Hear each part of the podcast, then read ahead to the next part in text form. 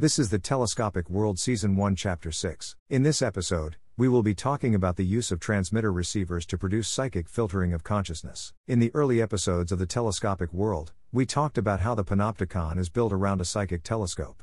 The psychic telescope is described by three components the structure, the transmitter, and the receiver. The structure separates the objects within the particular, which symbolically represent the objects of consciousness for the subjects in the general, from the general. The concept relies upon the existence of the transmitter and receiver, or in the case of some individuals, transmitter slash receivers. The importance of this concept is that it represents the natural filtering of consciousness through a psychic lens. Each mind possesses its own intrinsic structure, and that structure represents through the linking of minds, the transmission of consciousness. In effect, we all share the same consciousness which filters through the structure corresponding to a particular transmitter and receiver who are linked by a particular archetype, which also describes the archetypal link between the subjects. This structure filters consciousness down through the telescopic nature of the prison in which we reside. But, individual consciousnesses are described by that structure as well, which forms the foundation of the linking between the transmitter and receiver. By representing the filter between those two consciousnesses, it both subtracts and adds, it fundamentally alters the nature of the consciousness which pass between them. In so doing, a structure, as a lens, is superimposed on the filter created by the archetypal link between the transmitter and receiver. Each body, as a vessel, acts as its own filter on the conscious perceptions of those above and below within the structure of the tiers, upon which the telescopic world is constructed. What this means is that the physical translocation of consciousness between the two archetypally bonded individuals represents a true filtering of the consciousness of each according to the structure created by the objects of consciousness and the archetypal link which forms the foundation of the relationship between transmitter and receiver. As consciousness is one, passing down through the structure or lens between the subjects and transmitter and receiver, it also passes laterally, between transmitter and receiver, which produces carving out of the superfluous information created by any individual's unique conscious perceptions. The use of shared archetypal designations thus eliminates extrinsic structures created by the individual's conscious mind.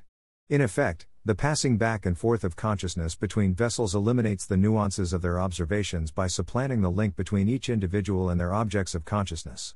It is also true to say that the structures created extrinsically by individuals which are exported to others can generate larger structures, which may supplant the lenses or structures separating the general and the particular. The structure which separates subjects and transmitter slash receiver is not built in stone, it is malleable, not static, but mutable. And thus, the imposition of a extrinsic individual consciousness derived structure into the environment can generate alterations within the organization between the subject's objects of consciousness and the transmitter slash receiver's objects of consciousness.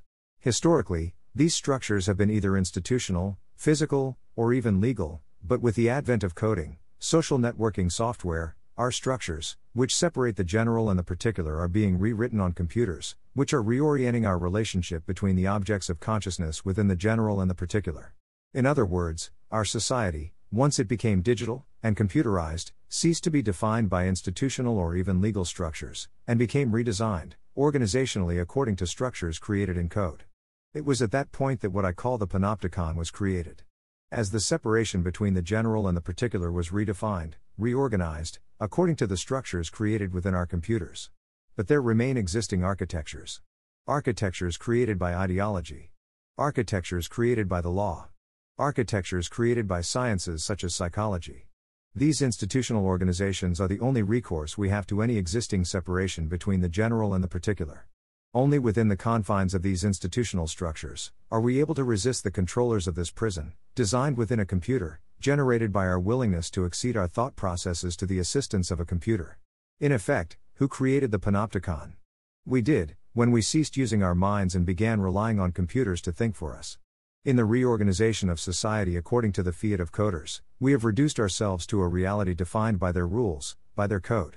A reality in which the consensus reality is shaped by their designs, where we are subservient to their corporate organizations. The only true way we can combat the eroding of mankind's ability to think is to preserve the existing structures, the same way we preserve endangered species.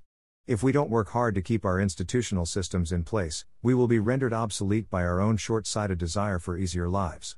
Ultimately, the lesson I take from all this is that the technological revolution, and most especially the coming AI revolution, will ensure our ultimate elimination, so long as we don't preserve the institutional authority we maintain through the existing structures that we have created.